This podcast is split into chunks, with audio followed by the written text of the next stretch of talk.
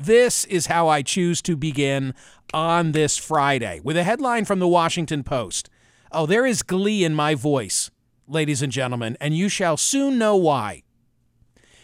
The Washington Post has a headline that says Green Party candidate says he might be part alien, doesn't care if he's a spoiler in Ohio election.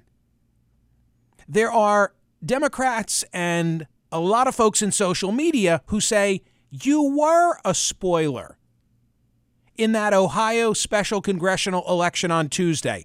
This headline from the Wednesday Daily Mail went into it a bit more in detail. Green Party spoiler candidate in Ohio whose 1,100 votes could tilt outcome says his ancestors were from another planet and can't remember his own campaign website address. So the Green Party candidate is being vilified. By the way, the facts belie that he was a spoiler as to the 0.6% of the vote, his Manchik is his name, that he captured in Tuesday's special election, there's simply no evidence that he swung the race from Democrat Danny O'Connor to Republican Troy Balderson. Even if every one of Manchik's 1,129 votes would have otherwise turned out for, for O'Connor, very doubtful that they all would have, the Democrat would still be several hundred votes behind Balderson. But it has not spared the complaint, and you saw this Tuesday night. Tuesday night, if you were watching a Twitter feed, you saw people were like, oh, who's this Green Party candidate who believes in aliens? It's his fault.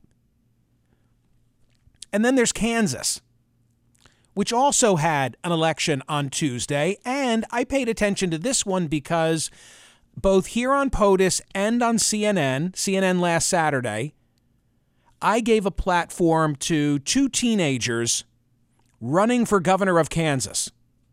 And because of Kansas law, they could run even though they're not old enough to vote for themselves. Two 17 year olds were on my CNN program last week. Well, guess what? That election, which is now the subject of a recall, was decided by a whisker, and 7,608 Kansans voted for gubernatorial candidates who were too young to vote for themselves. So the same argument is who voted for these kids? You know, they altered the outcome of the election. If, if, if they hadn't voted for the kids, it would have turned out differently. TC's telling me namaste. No, TC, I've, I've had this coming for a while, and I am just ecstatic about what I'm about to say. I haven't even gotten there yet. Let me just see what this says from the Washington Post about Kansas. At one point, six teenagers were running for governor. In the end, just three appeared on the ballot. Democrat Jack Bergeson won 3,850 votes. He led the pack, the pack of the teens. Republicans Tyler Ruzich, he was on my CNN show as well, and Joseph Tutera. I wonder why I didn't put him on. I could have had all three. Uh, got the rest of the vote.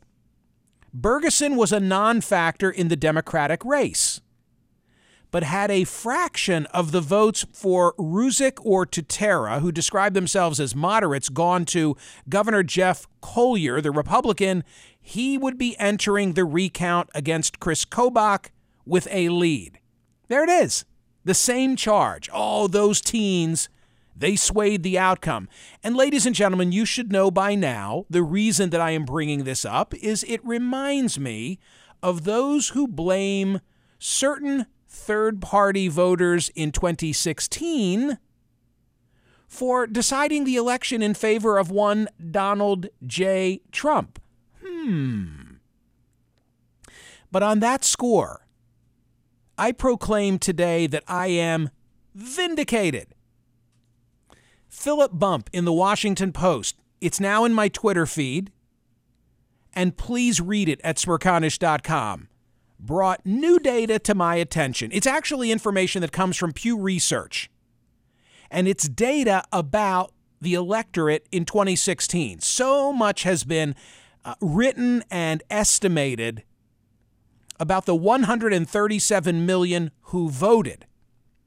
But what makes this analysis different is that it not only confirms who voted, and, and by the way, uh, it points out self reported turnout. I, I read the actual study, of course. self reported turnout was not used in this analysis.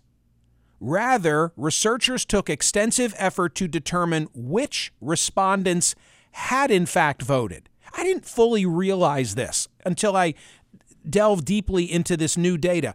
But oftentimes, and I, I want to distinguish the, the generic polling of what happened in an election from exit surveys where as people come out of the polls they are questioned. But oftentimes it's a telephone caller calling somebody after the election and saying, "Hey, did you vote? Did you vote last week? Did you vote last Tuesday?" And a lot of people lie because they don't want to be uh, outed as not having participated. This survey's different. This survey actually went, I think, through like five different methods and confirmed okay, they actually did vote.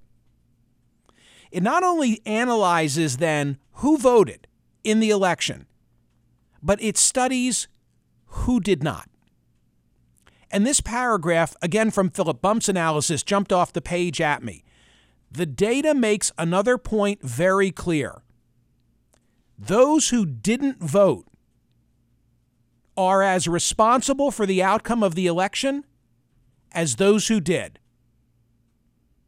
And there are so many interesting nuggets about those who did not vote in the 2016 election. About 30% of Americans who were eligible to vote decided not to. That is a higher percentage of the portion of the country who voted either for Trump or for Hillary. About 30% of Americans eligible to vote who decided not to represent a higher percentage of the portion of the country who voted for either Hillary or for Donald Trump. And there is just tons of good stuff here. First of all, who did vote for whom? In 2016, a, I'm, I'm going to, this will be distracting because I'm about to hit you with three or four paragraphs of data. I just think it's so rich in insight into how Trump pulled this off. Let me wade through this. Keep two hands on the wheel. In 2016, a 61% majority of those who said they voted for Clinton were women. Trump voters were more evenly divided between men and women. Whites constituted nearly 9 in 10, actually 88%. Whites constituted nearly 9 in 10 of Trump's supporters, compared with a smaller majority, 60%, who voted for Clinton. Clinton's voters were younger than Trump's on average, 48% of them younger than 50. 35% in that category for Trump. Let's delve into who were Clinton's voters. 43% were college graduates. That compares to 29% of Trump voters. And while non college whites made up a majority of Trump's voters, non college whites were 63% of Trump's voters, they constituted only about a quarter of Clinton's, 26%. About a third of Clinton voters, 32%, lived in urban areas, only 12% of Trump's voters in urban areas. By contrast, 35% of Trump voters said they were from rural areas. Among Clinton voters, only 19%. On religious uh, grounds, meaning religious profiles, big differences. About a third of Clinton voters, 35%, were religiously unaffiliated. So she got the nuns, not as in Sister Bertrille, but the N O N E S nones. Only 14% of Trump's voters. White evangelicals made up a much greater share of Trump's voters than Clinton's, 34% to 7%. One in five Trump voters, 20%, were white, non Hispanic Catholics, compared with just 9% of Clinton voters, so he did well with the Catholics. Black Protestants, 14% Clinton supporters, while almost no black Protestants in the survey reported voting for Trump. So that's who voted for each of the candidates. And I don't know that there are any great surprises there. Now, what most interested me in this new Pew data analysis, posted at smerconish.com and in my Twitter feed. Those who didn't vote, the non voters. Four in 10 Americans who were eligible to vote didn't exercise the franchise in 2016. In general terms, compared with validated voters, non voters, who were they? In broad strokes, they were younger, less educated, less affluent, and non white. And non voters were much more Democratic. Consider this among members of the panel who were categorized as non voters, this comes straight from the Pew data. 37% expressed a preference for Hillary Clinton, 30% for Donald Trump, 9% for Gary Johnson or Jill Stein, 14% preferred another candidate or declined to express a preference. That might be the most important nugget of all. She had a seven point lead over Trump among those who didn't go vote. Party affiliation among non voters skewed even more Democratic than those candidate preferences that I just gave you. Democrats and Democratic leaning independents, 55% majority of non voters versus 41% who were Republican or Republican leaners. You see, I'm watching your eyes because if they glaze, then I'm out of this whole subject but I'm not doing that yet. No, I've been with you through all of this, and not, I'm owed this. Not a day goes I'm by. owed this. Not a day goes by that someone does not accuse you Oh, personally. You caused him to be elected. Correct, and especially on Saturdays, somehow the CNN audience is especially, you know, Hip to that? Well, they, I think that the POTUS audience knows you a little better. I would say so. The CNN audience, ooh, is rough. So I'm, I'm, I am enjoying this because My yeah, mantra has been take it up with the people who didn't vote. Yes, that is what you the say. four in ten who didn't vote. Not a day goes by. So so this is really key. Third among those who didn't vote, Hillary had a 7-point margin over Trump. 37% said they had a preference for her, 30% said they had a preference for him. When you ask about party affiliation of the non-voters, Democrat or Democratic leaning were 55% of those who didn't vote. 41% were Republican or non or, or Republican leaning. And, you know, to state the obvious, if there were no deviation in demographics by voters versus non voters, the percentage of any group would be identical in votes to non voters. But that's not the case. So, for example, a heavier turnout of white voters affected this contest. Black and Hispanic voters voted much more heavily Democratic than white votes backed Trump, but they turned out less.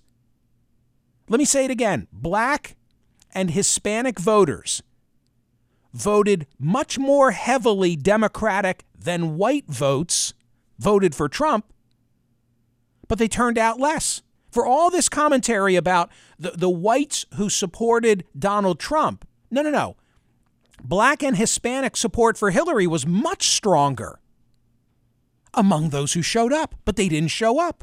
Whites showed up to vote. Another data point half of non voters half of non-voters were white 74% of those who did show up were white. They came out. You know who didn't come out? The young.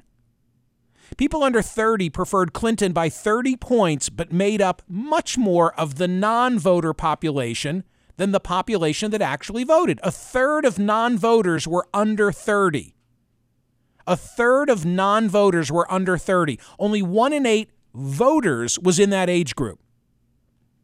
Non whites without a college degree, no shows. An important part of Trump's constituency, but largely no shows. Non whites without a college education were 40% of the non voter pool and only one in five actual voters. Pew's data shows that almost half of the non voters were non white and two thirds were under 50. More than half of those who didn't vote earned less than 30,000 a year, and more than half of those who did were over 50. I'm almost finished. Pew's data allows us to see very specifically how voter turnout and candidate support compare by looking at the preferred candidate in a demographic group and then comparing the density of that group in the population that voted with the density in the non voting population, we get a sense for how non voters determined the 2016 results. We get a sense for how non voters determined the 2016 results.